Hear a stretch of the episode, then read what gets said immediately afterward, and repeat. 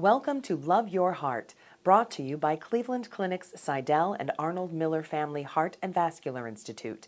These podcasts will help you learn more about your heart, thoracic, and vascular systems, ways to stay healthy, and information about diseases and treatment options. Enjoy. We're going to take a minute to talk about you know how these people do after these operations, um, just to get a sense of uh, um, what's involved and uh, you know what it takes to do these procedures. I think that in the world of minimally invasive surgery, you know, having an operation that takes about an hour to do, and it takes about uh, a day in the hospital at most, then go home, and that's what majority of the people have. And within a couple of weeks, you're recovered from the robotic surgery. And if we do the endoscopic operation, you know, it's what they call the incisionless surgery, or there's no holes anywhere in the belly. Then, you know, if you have it done on a Friday, which is what we tend to do most days, and uh, by Monday, you're back to your old self you know, hopefully with a much better uh, eating situation.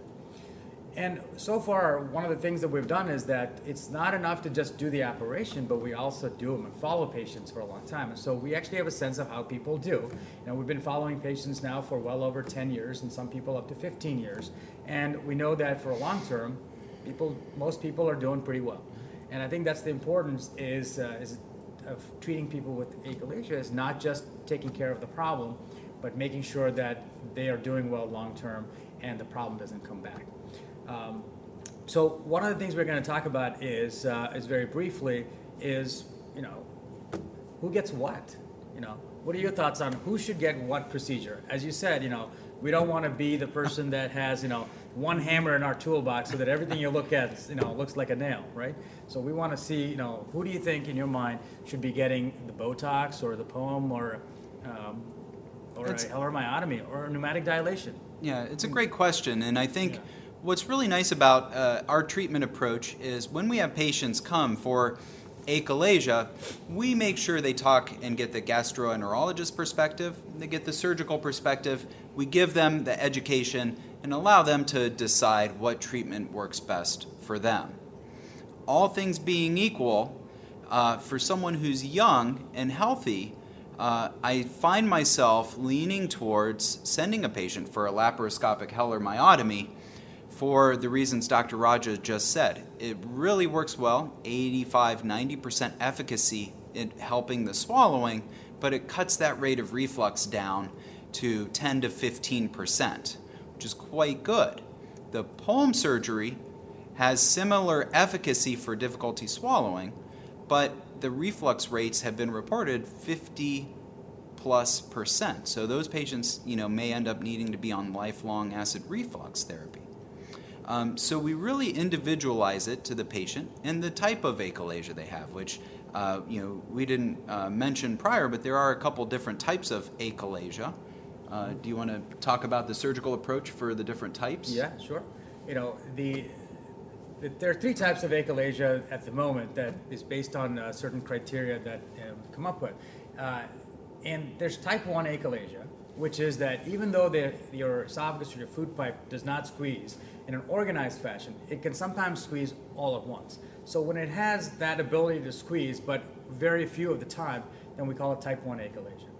And this, these are folks that tend to rely more on gravity to help their food go down rather than the pressure in the esophagus when the esophagus or the food pipe can squeeze the food down a little bit more, even in a disorganized fashion, then we call that type 2A achalasia.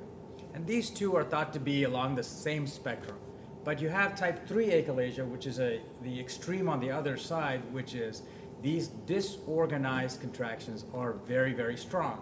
And these are the folks that often have a lot of chest pain associated with it.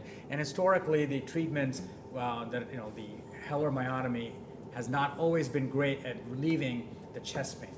So we actually customize our treatment based on what they have. So for type 1 achalasia and people for whom the or esophagus or the food pipe is not very stretched out, we tend to um, uh, for type uh, for type 2 achalasia and the type 1 where it's not stretched out, we do the uh, Heller myotomy. The POEM is a pretty good option for patients who have the type 3 achalasia because we can cut more of the muscle in the chest, and that actually helps decrease their chest pain as well as let the food go down easier. And then, of course, there are folks that have had previous operations. Someone's already had a Heller myotomy. So going back in surgically is more challenging.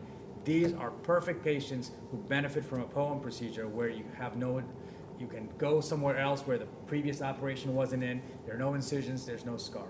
So that's a great option for them. And of course, there's an area where people, if they, if they one reason or other want one or the other, we usually have the discussion with them, giving people the advantages and disadvantages of each. And then based on what people want, we make a, a decision together as to what, uh, what we should do. Uh, along the lines of achalasia, one of, you know, uh, Dr. Gabbard and I have been doing these web chats every six months for several years now, and you know, you know, there's every we get a lot of new questions, but sometimes we get the same question.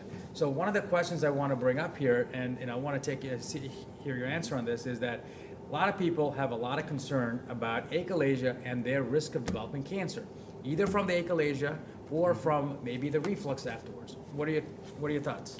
Yeah, it's a great question. I think most studies have shown that the risk of developing cancer with achalasia is low, but higher than it is for the general population. Some of the thought behind that is with time, if you have food, liquid sitting in the esophagus over time, that causes a lot of inflammation high up in the esophagus. And they can get a cancer that we don't often see here called squamous cell carcinoma. So, in my achalasia patients, I will generally offer them a scope every three to five years, even if they're feeling well, to make sure we're not missing any precancerous changes. It's not part of any standardized guidelines, but when we talk to our esophageal experts around the country, most esophageal experts are doing a scope every three to five years, even in patients who feel well after surgery for achalasia, to make sure they don't have any precancerous changes. But in general, if I had achalasia, how worried should I be that I'm going to get cancer? I think the uh, rough estimate is about 1 in 500 per year. So it's pretty rare, but it's common enough that we like to scope, uh, scope our patients every three to five years and make sure they don't develop anything. Thank you for listening. We hope you enjoyed the podcast. We welcome your comments and feedback. Please contact us at heart at ccf.org. Like what you heard? Please subscribe and share the link on iTunes.